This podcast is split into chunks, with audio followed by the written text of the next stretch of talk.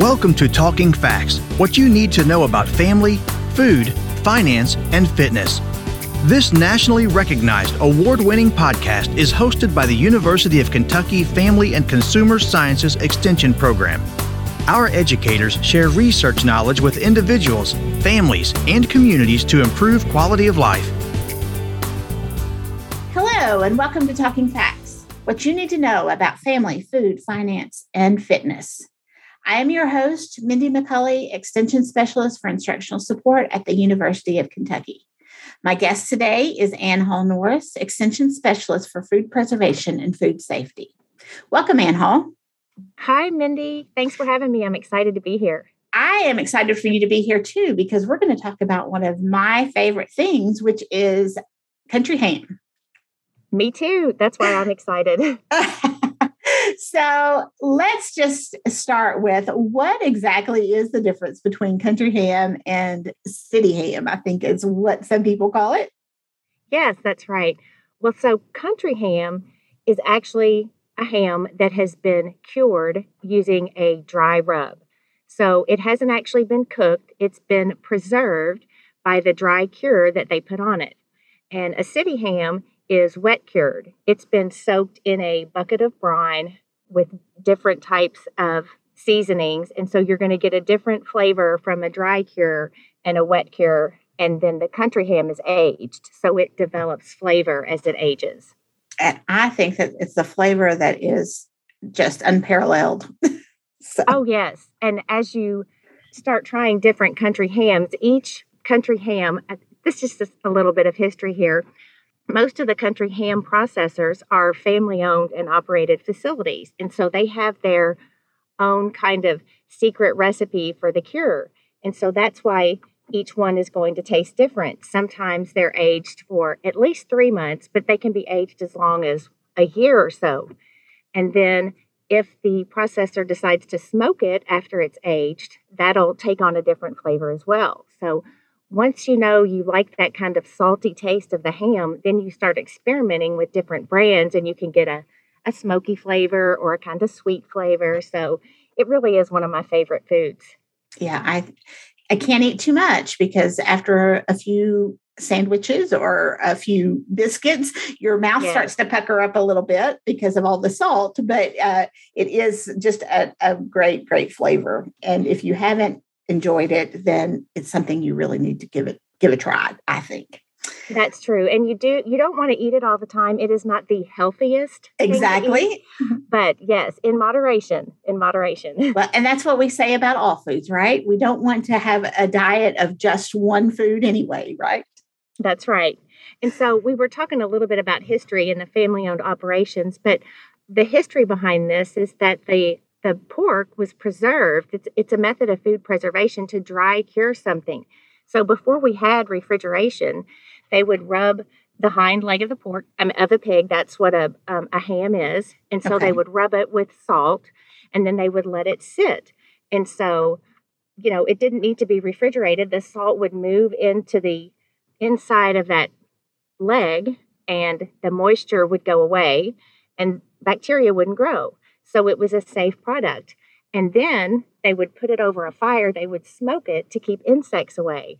So the curing and the smoking was a way to protect that food to preserve it. But nowadays we do it for flavor because right. you know we have refrigeration and we're trying to get that same taste they had years ago. And it is a, a delicious taste. And I know that that is a process now that that we teach. You know, our 4-Hers have country ham projects, don't they? Yes, they do. And I was going to say they'll they'll tell you we have a publication for that. Um, we'll we'll put the name of that publication at the end for how to make your own country ham. And the kids love this. They get to make up their own cure. It's composed primarily of salt. You have a little bit of sugar, and then you can put whatever spices you want in there. And the best part about it is you don't need to include the preservatives like your nitrites or your nitrates. And so it's it's preservative free. And so they can develop their own flavor depending on the cure and then how long they age it. And then it's judged, and then they go to the state fair every year. Yeah. So we've talked about curing and, and um, preserving that ham. Once we have done that, then how do we store the ham? Well, if you buy one that's been preserved. It comes in like the, it looks like it's wrapped in paper or hanging in a net bag. That can be stored um, at room temperature. You don't have to refrigerate that. When you go to eat one of those hams, that, that has not been cooked. It has just okay. been preserved.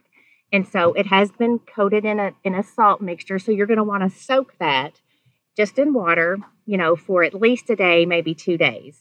Okay. Um, and you can do that with a cooler. You know, you don't have to buy any expensive equipment. It probably isn't going to fit in your sink, and you don't want to tie up your sink for two days. Right. But you can soak it in a cooler and change that water every four hours or so.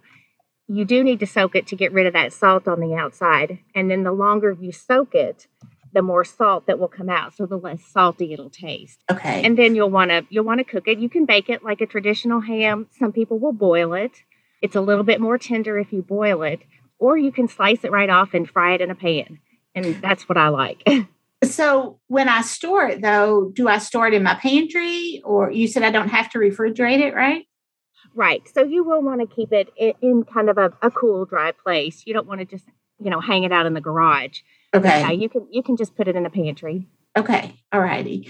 So, and then when I st- put it in my cooler and I change that water out every four hours, I guess a cooler is a good choice because they have drain plugs, right? So you can just yes, drain out that right. water. Okay. Mm-hmm. It's a lot easier on the old backs that we have now. That's right. And then if, if you don't want a whole ham or you don't want to go through soaking it, you can buy hams that have been cooked. And those you can just you know, you usually see slices, you know, for convenience in a vacuum sure. sealed package. You can purchase those. Just make sure you read the label because it is going to be labeled whether the ham is cooked or uncooked, and you should follow those cooking instructions. One of the key things, if you can't find whether or not the ham is cooked or uncooked, if it has the safe handling instructions on it, then it has not been cooked. So okay. you know you'll want to to fry that or bake it or boil it. Okay. And so then that takes us right into how do we prepare it? Well, I like to, you can prepare it just like a traditional ham. You can put it in the oven, and some people will put a glaze on it. There are usually instructions that come with the ham on how to make a glaze, but I don't like that sweet glaze on my country ham. Sure. I just like to bake it like a traditional ham. And then my mom would always boil hers. She would buy a smaller one and she would just drop it down in some boiling water, and there'll be instructions on there as to how long to boil it you know, per pound of ham. Okay. Um, but I always thought that that was a little bit more tender. And uh-huh. so you'll find when you start eating country ham, people will go, "Oh, that's salty and that's so dry." But it is that that is the nature of that piece of meat because it's right. been dry cured. So if you want it a little bit more tender, um, then you'll want to boil it. And then there are some people that like to fry it in in a pan and make red eye gravy, right? Yes, and I'm not a fan of that red eye gravy, but um, I do like a fried piece of ham. yeah, I, I am not a f- fan of that gravy, but my dad loves it. So I know, and and so for those of you who don't know, that's when you you fry a piece of ham and you keep the drippings in the pan, and then you'll mix coffee with it and kind of cook it down. So it has a, a very distinct flavor. And so it's kind of an acquired taste. definitely, definitely. There, there are right. just some things that we we have in Kentucky that are acquired tastes. So that's a good way of putting it. that's true. Do you have other ideas for us for how to use that country ham, Ann Hall? Well, I don't like a, a, true sandwich on it. I will like to have a piece or two on a biscuit. I like to slice it thin. I will like it with a tomato, you know, yes. on a sandwich. I do like country ham salad. Oh, me too. That's good. And I do like it in an omelet. So I don't like a lot of it at once, like you would, you know, traditionally eat other meats. Um, right. I like a little bit of it here and there in other things. And of course, we have to have it in a Kentucky hot brown, don't we? That's true. It's not a hot brown without the country ham. It is not. And I do like it in a quiche as well. I think that you can't have yes, a good quiche I, without a little country ham in it.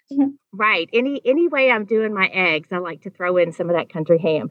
And also, for those of you that have already preserved your green beans, it's nice to throw in a piece of that country ham when you're cooking your green beans. It adds a nice flavor. Exactly. I agree. Well, Ann Hall, I appreciate you joining us today to talk about this treasured Kentucky meat. I guess that they have country ham in other places, but I really do think that it is the quintessential Kentucky meat. So I think that having this discussion is certainly appropriate. That's right. And that reminded me, I wanted to say this earlier. Kentucky, where we're located, is part of the ham belt. So oh. you're only going to find country hams in Kentucky, Tennessee, uh, North Carolina, and Virginia. And that's because we have the ideal climate and humidity, if you can believe it, for curing one of those hams. And so Kentucky has a lot of family owned you know, country ham processors. So I'm, I'm glad you mentioned that. We are the perfect location for that. You don't usually find them if you go up farther north or further south. So I guess when when we are suffering through that humidity, we can know that there is some good that comes out of it, right? Right. There is a reason for that. Thank you, Ann Hall. It has been a pleasure talking to you today. Thanks, Mindy. If you are just joining us, you have tuned in to Talking Facts. We are available on all major podcast providers.